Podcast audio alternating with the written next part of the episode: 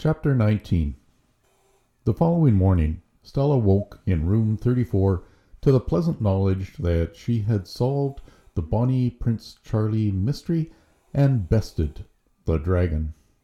The brouhaha was over and done with, as long as Bellamy made good on her promise to clear Cheryl's name. 2 days later, Stella knew for certain that this had been accomplished because Bellamy had stopped by to tell her so. The girl had been unable to meet Stella's eyes through much of the conversation, but Stella was satisfied that everything was cleared up regarding Cheryl's honesty with Bellamy's dragonish grandmother, as well as with Mrs. Warren, the director of Fairmount Manor. But if everything was really going to be all right, then why was there such a heavy feeling in the air? Something was still wrong. 3 days after Bellamy had cleared Cheryl's name with the warden, the care worker was still not back at Fairmount Manor. Stella shook her head. With a good half an hour remaining before the tone to sound for breakfast, she left room 34 and walked down Daffodil Corridor. With every step, her uneasy feeling grew stronger.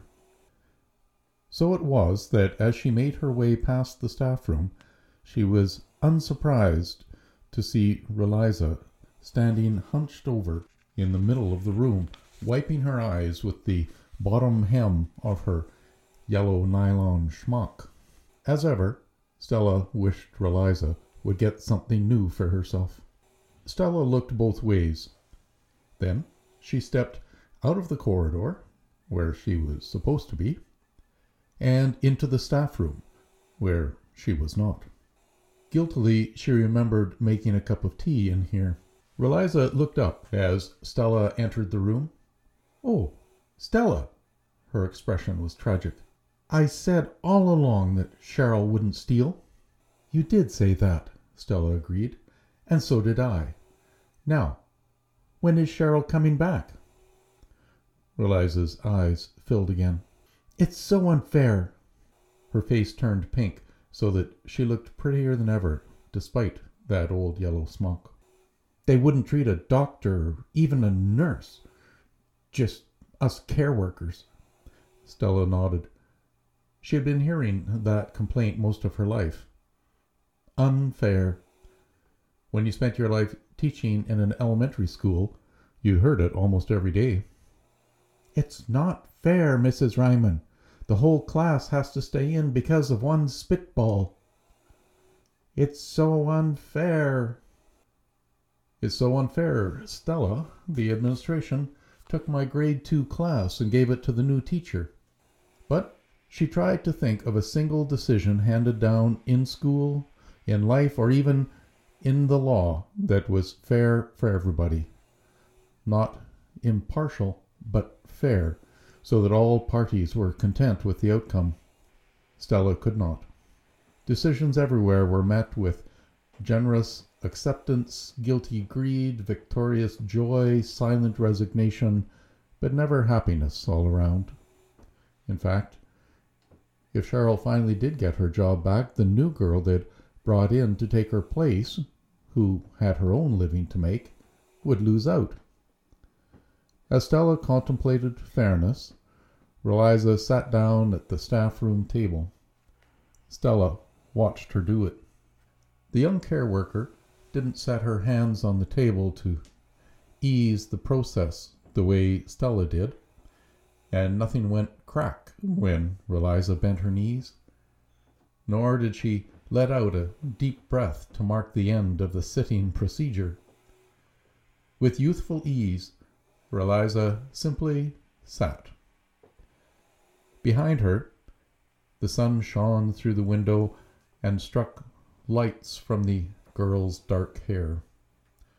No, the world was not fair. Stella said, "You ought to talk to the director. Make her see that Cheryl must be rehired." Reliza's hands were shaking. "I'd like to, but Stella, what if Mrs. Warren takes against me? She could find a way to fire me, too, and without a job, how do I stay in the country? Cheryl wasn't fired.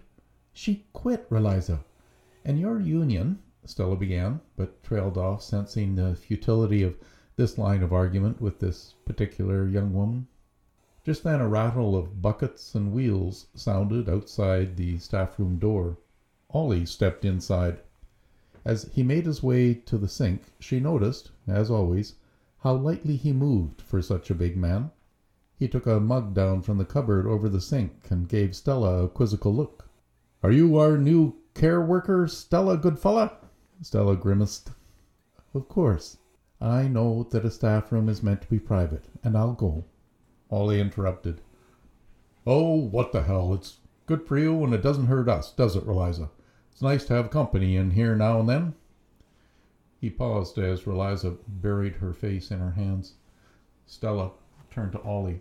"Cheryl didn't steal anything. It's been proven." And I proved it, she thought. First with satisfaction, and then with expanding resentment at the unchanged outcome of the case. She had set out to prove Cheryl innocent so that the poor woman, racked with debt and up to her ears in young children and a spendthrift husband, would be rehired.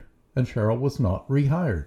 Stella stared fiercely past Ollie at the row of coat hooks at the back of the staff room near the washroom, where Cheryl's blue trench coat ought to have been hanging. It had been quite a struggle proving Cheryl innocent, and struggles have nothing to do with fairness. They are about getting what you struggle for, the reward at the end of the fray. So it came down to this. Stella had won. Therefore, she should get Cheryl back as her favorite care worker. "I tell you what," Stella said. "I'm going to see the director about this myself." Ollie chuckled. "You go, Stella, my bella," he said. Stella looked sharply at him. Ollie was jovial, apparently, by nature as well as physiology, and joviality was only a hop, skip, and jump from making fun of a person. Ollie raised his mug of water to her. "Stella to the rescue," he said. Was he making fun? She decided she didn't care. She turned her back on the two care workers. Reliza, so lovely and absolutely no help whatsoever, and Ollie, happy with things as they were. Stella headed down the corridor toward the office. Often, over the months since she had moved to Fairmount Manor, Stella had been critical of the rambling nature of the institution's design. It seemed to her that an 8-year-old with a ruler and box of crayons could have planned a more sensible route of corridors for the convenience of residents and staff. The layout was particularly distressing if you were the sort of person who, like Stella, often found yourself standing halfway along a corridor, uncertain which was the way to your own room, and feeling like a child lost in Sears. But just now she was glad it was a long way to the office, because she had to think what exactly she was going to say to the director of Fairmount Manor. All along the way, however, she could think about nothing except the shuffling sounds her slip-on shoes made on the corridor linoleum, and how the air was even heavier than it had been earlier. She filled her lungs and nodded to herself. No wonder. Lunchtime loomed, and with it, something involving cooked celery. By the time she reached the office, she had developed no plan at all. Less certain of herself now than when she had set out from the staff room, she rested for a moment in front of the director's secretary's empty desk. How many weeks had it been since the director's secretary had retired at the end of what Stella believed must have been a long and gratingly efficient career? For whatever reason, the secretary had not been replaced. Perhaps it was a budget issue, or maybe somebody had finally invented a phone system that did filing, but it meant that nobody barred her way to the director's door, and the door stood ajar. In the circumstances, there was only one thing to do. Soldier on, Stella. Pulling her back as straight as she could make it, Stella walked inside Mrs. Pradita Warren's private office. Without knocking, Stella was certain that even if nothing and nobody else was behind her, surprise was on her side. The office was empty. That was fine.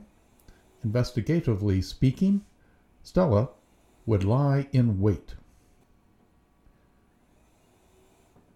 Chapter 20. Where was she? Stella closed her eyes, trying to get a sense of place. After an unsuccessful moment, she opened them again. Gazing from wall to door to window to wall, she gained a sense of office. Her own office? She'd always had a small office of her own behind the school library circulation desk. This office didn't look like hers, but from time to time she would return from the summer holidays to find that workmen from the school board had redecorated her space. She didn't think much of these colors.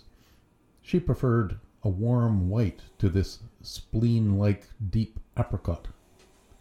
But if she were to tack book jackets up to the walls, they would hide the worst of it.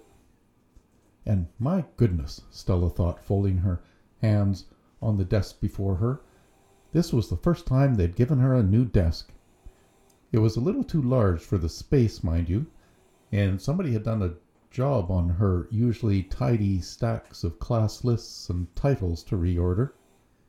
These were strewn around and even had coffee mug rings on them. She supposed the custodians must have been watching hockey games in here again, courtesy of the school cable television. Ah, well. She listened for the morning bell and for the rising rhubarb of students' voices out in the hall that meant it was almost time for class to begin. But there was nothing. All was quiet. Was it after school then? A foolish question, Stella. As if she didn't know the time, she took a few moments to straighten her desk. Sliding backwards on her rollered chair, Stella opened the top drawer. She touched the contents. "These are not mine," she said, irritated with the custodians. Must have switched the drawers without checking them. "I've never seen these things in my life." A shadow fell across the desk, and Stella looked up into the face of a woman she knew only slightly. For the moment, she couldn't recall the woman's name. But the woman knew hers. "Stella, please close that drawer and come around to this side of my desk." Her desk? Stella was taken aback, but her eye fell on a black nameplate lying knocked over among the papers. If this were her desk, it ought to read Mrs. S. Ryman. She did her best to focus on it, but the letters shifted and interwove alarmingly, summoning just that touch of dignity that had always seen her through the type of embarrassing situations that couldn't be shrugged off by laughing at herself.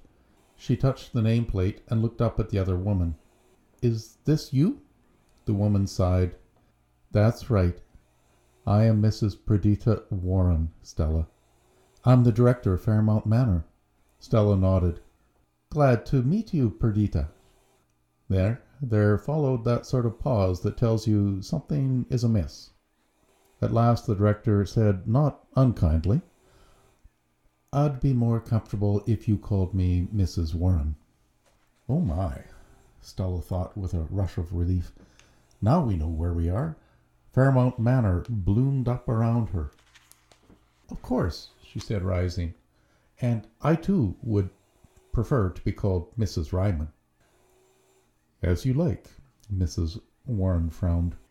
"It's up to you to make your preferences known, Mrs. Ryman." With gentle hands, the director propelled Stella out from behind the desk. Mrs. Warren added, "We're not mind readers, you know.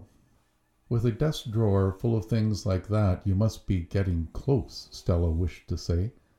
Manners, plus a sense of walking a fine invisible line, prevented her from doing so. The director followed Stella's gaze and snapped the drawer shut on at least a dozen, perhaps more, puzzle magazines, Sudoku anagrams, crosswords, cryptic crosswords. The woman had to be sharp as one of Ireland's needles. Stella turned to leave the office. She was in the doorway when the sight of the empty receptionist's desk recalled her errand to her at last. Cheryl needed Stella's support if she was to return to Fairmount Manor. So close had she come to forgetting what she was there to do that it was almost like having the great glowing finger of God write her a reminder note on the wall. Stella, be not vague. Be sharp. Stella turned and shuffled back across the office to the director's desk.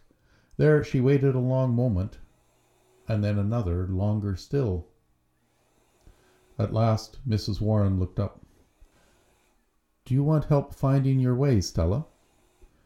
Stella pinned her with a look. The director corrected herself. "Mrs. Ryman?" "Mrs. Warren, I would like to know how soon we may expect to see Cheryl back working among us." Mrs. Warren took a moment, apparently deciding how, and perhaps whether, to answer her. "I can't say. Not at this point in time. Her replacement has been quite satisfactory, I think you'll agree." Anger washed through Stella. She forced herself to show only calm. "Her substitute," Stella corrected her. Mrs. Warren wrote a few words on the top sheet of paper. She frowned at them, then erased them and moved the top sheet to the bottom. "Soldier on." Stella continued. "Of course, I'm thinking of the Union base and the trouble it may bring you." Mrs. Warren looked up sharply. "Union base?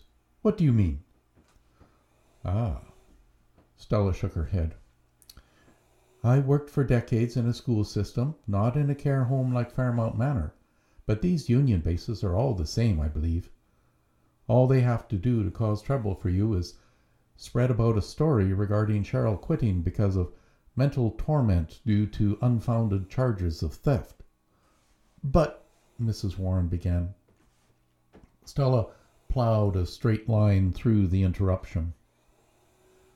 "A story of a single mother recently abandoned by her husband, a mother of 2 young children, and on top of that they'll produce her unblemished record of selfless service, followed by unjust accusations. The Union is just like a dog with a bone, and of course they're all in tight with the left-wing press, aren't they?" Mrs. Warren sat back in her chair. She gazed at Stella without an expression. She said nothing. Stella's instinct told her to carry on. "What my school district would do in such a case," Stella went on, "was to put together a little package." Here instinct instructed Stella to pause a moment, so she did. She was a teacher and a school librarian. She knew how to wait, that was certain. At last Mrs. Warren asked, "What kind of package do you mean, Mrs. Ryman?" Stella inclined her head.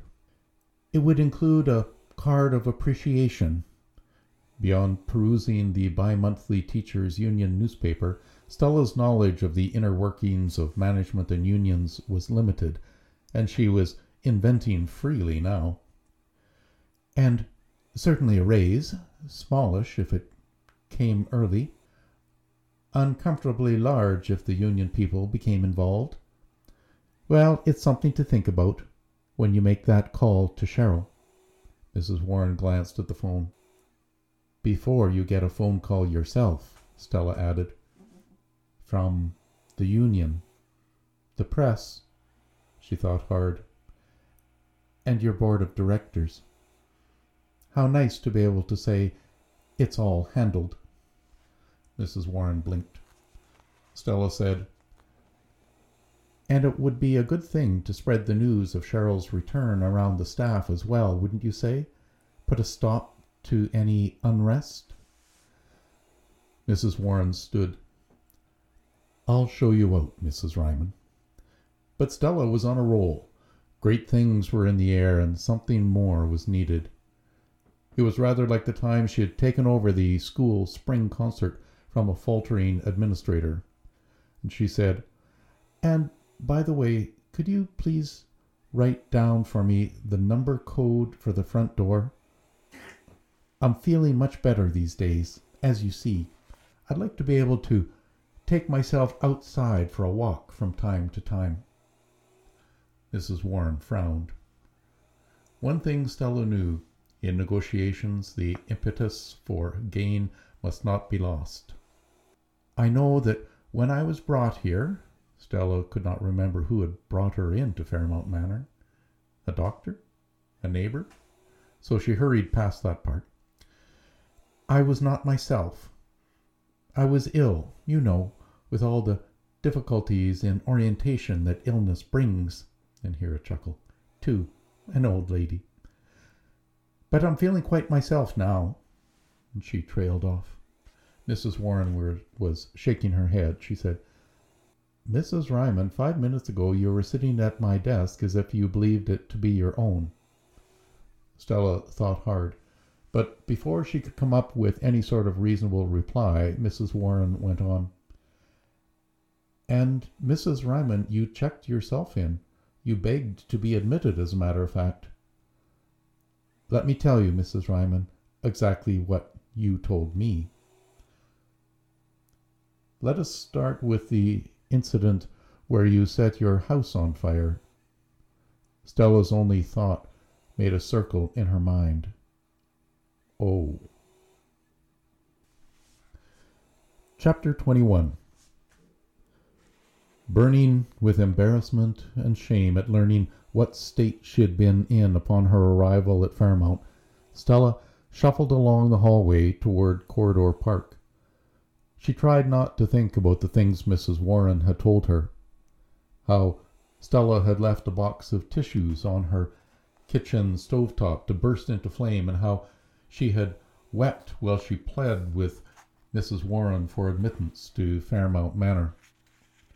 Stella rounded the corner into Corridor Park. In the row of chairs to her left, the Greek chorus sewed as hard as Odysseus's wife Penelope in the daylight hours before she ripped her tapestry to pieces at night in order to avoid remarrying. Smart girl, that Penelope. Smarter than Stella with her former lodger all those years ago. Stella grimaced. There was another thing she hated to think about. Her long-ago lodger. Iolanthe looked up from her fancy work. "Stella, dear, you make everybody nervous, running around like a teenager all the time." "Sit down and give us all a rest," Lucille added. The nodder nodded. She pulled her small scissors from the pocket of her fleece vest and snipped Iola's threads for her. "Won't you sit down with us?" Iolith said, and nobody could have phrased the invitation more pleasantly than she. Her face was pleasant, her tone was sweet, so why was it that every time Iolith addressed her, Stella always felt she had been pinged in the behind by Iolith's crewel-work needle? "No, thank you," and she walked by the Greek chorus. She thought about walking on, out of Corridor Park, never to return. But what then? The activities hall? Bridge foursomes? Healthy movement? Never. So it was this unpleasant group of resident companions, or solitude in her room. Sherlock Holmes would have indubitably have opted for solitude, but Sherlock Holmes had not just discovered that he had committed himself to Fairmount Manor care home for the rest of his life. So Stella sat herself down in her own chair under the skylight. Beside her, Thelma slumped, as she often did, with the tip of her cane between her Chinese silk slippers, her feet flat on the floor. Stella asked, "Do you mind if I invade your privacy?" She meant to sound jokey and even friendly, but the words hung in the in the air between her chair and Thelma's. "Why should I mind?" Thelma answered. "You smell all right so far." Stella rolled her eyes and tried not to laugh out loud. Needles darted away on one side of the corridor, personal remarks on the other. Stella sighed as Thelma's cane moved over and somehow got in a tangle with Stella's ankles. Stella got the cane sorted out just as the tone sounded for dinner. The dinner tone!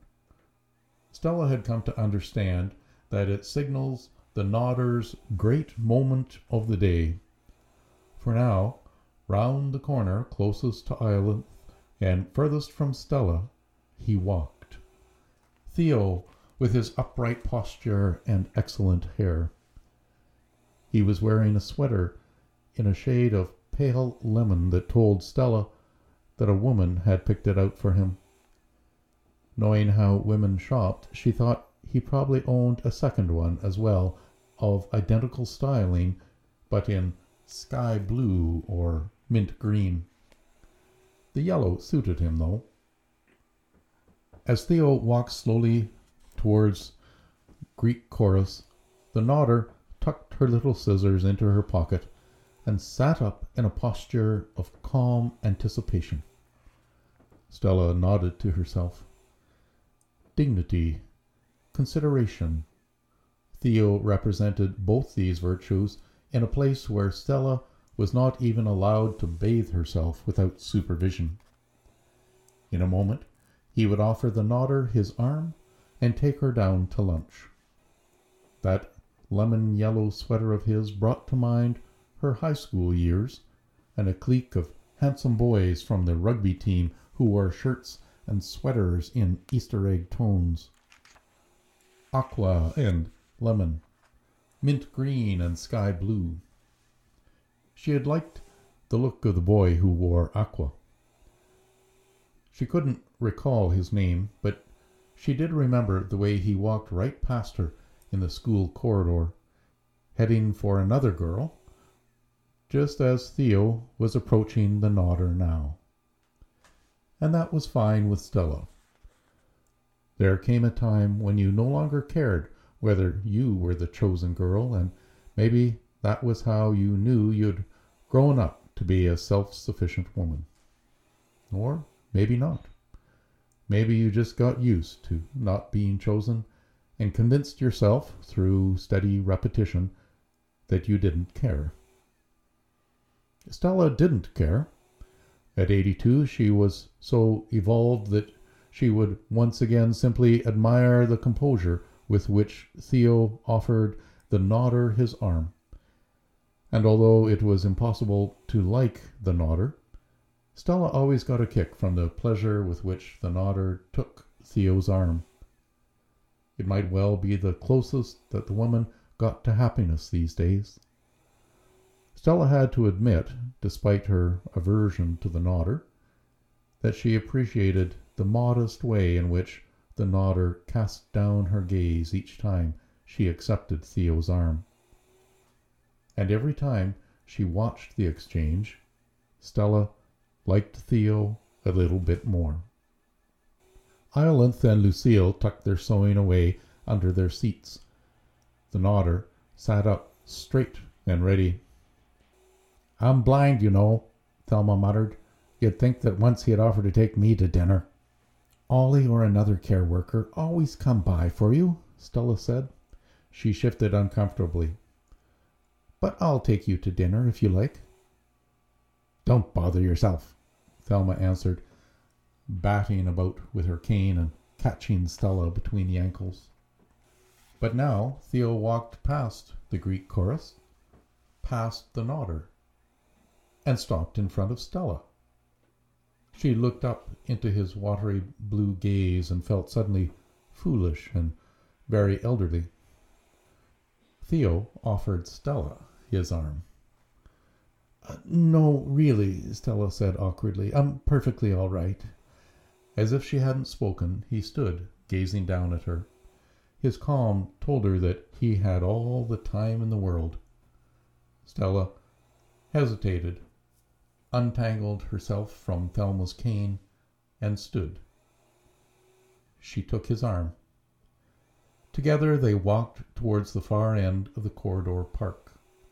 But before they had taken 5 steps in the direction of the dining room, it seemed to Stella that a black cloud was descending from the ceiling. It drifted along the corridor and settled over the Nodder. Stella gave a mental shrug. She was enjoying the feel of her arm looped through Theo's. The Nodder, for once, could do without. The experience might even improve her. Stella looked up at Theo. "This is very kind of you," she said. Theo didn't answer. They shuffled a few steps further along the corridor. But along with the pleasant, almost forgotten sensation of receiving special attention from the most attractive man around, no matter how taciturn and watery-eyed, Stella felt a sudden spiritual discomfort. She tried to ignore it, but guilt will have its little say. "Shut up," she told guilt. Still, she couldn't help looking back along Corridor Park between the next 2 steps. The Nodder's gaze met hers, and Stella was reminded again of the girl she had been in high school, standing with her back against her locker, watching the boy in the aqua cardigan go by, holding a prettier girl's hand. She looked back again. The Nodder stared after them, her eyes dark in her closed-up face. Am I a high school girl? Stella wondered. Or, more realistically, is there still a high school girl inside me somewhere? Placing her free hand on his lemon-colored sleeve, Stella stopped Theo before they rounded the corner. You have to go back for her, Theo. When he looped her arm back through his, Stella turned them both around. She led him all the way back into Corridor Park. There, she handed him over to the Nodder. The two of them walked off. Stella sat down suddenly. Such an expenditure of goodwill had exhausted her. "I guess you think you're some kind of hero now," Thelma said, tapping her cane on the floor. Stella sat down beside her. "I don't know why I keep thinking you're blind, Thelma." "Would they make me carry this damned cane everywhere I go if I wasn't?" Stella's stomach rumbled. She and Thelma were alone in the corridor now, and the smell of wet pasta drifted down upon them from the dining room. Somebody must have gotten a deal on fusilli. This was the 2nd day in a row, or maybe the 3rd. "The Chinese invented pasta," Stella said. "I think it came to Europe via Venice." Thelma said, "We should have left well enough alone." 1 beat later, Stella said, "If anybody ever listens to us, they would think we're just a couple of old grouches." "Everybody's grouchy at Fairmount Manor," Thelma said. "Tell whoever's listening. You'd be cranky too." "We're all cranky because nothing ever changes," Stella said. But this statement turned out to be untrue, for, once on her feet, she astonished herself by offering her arm to Thelma. And, flabbergastingly, Thelma took it. Together the 2 women shuffled and clattered out of Corridor Park. They were already late for lunch.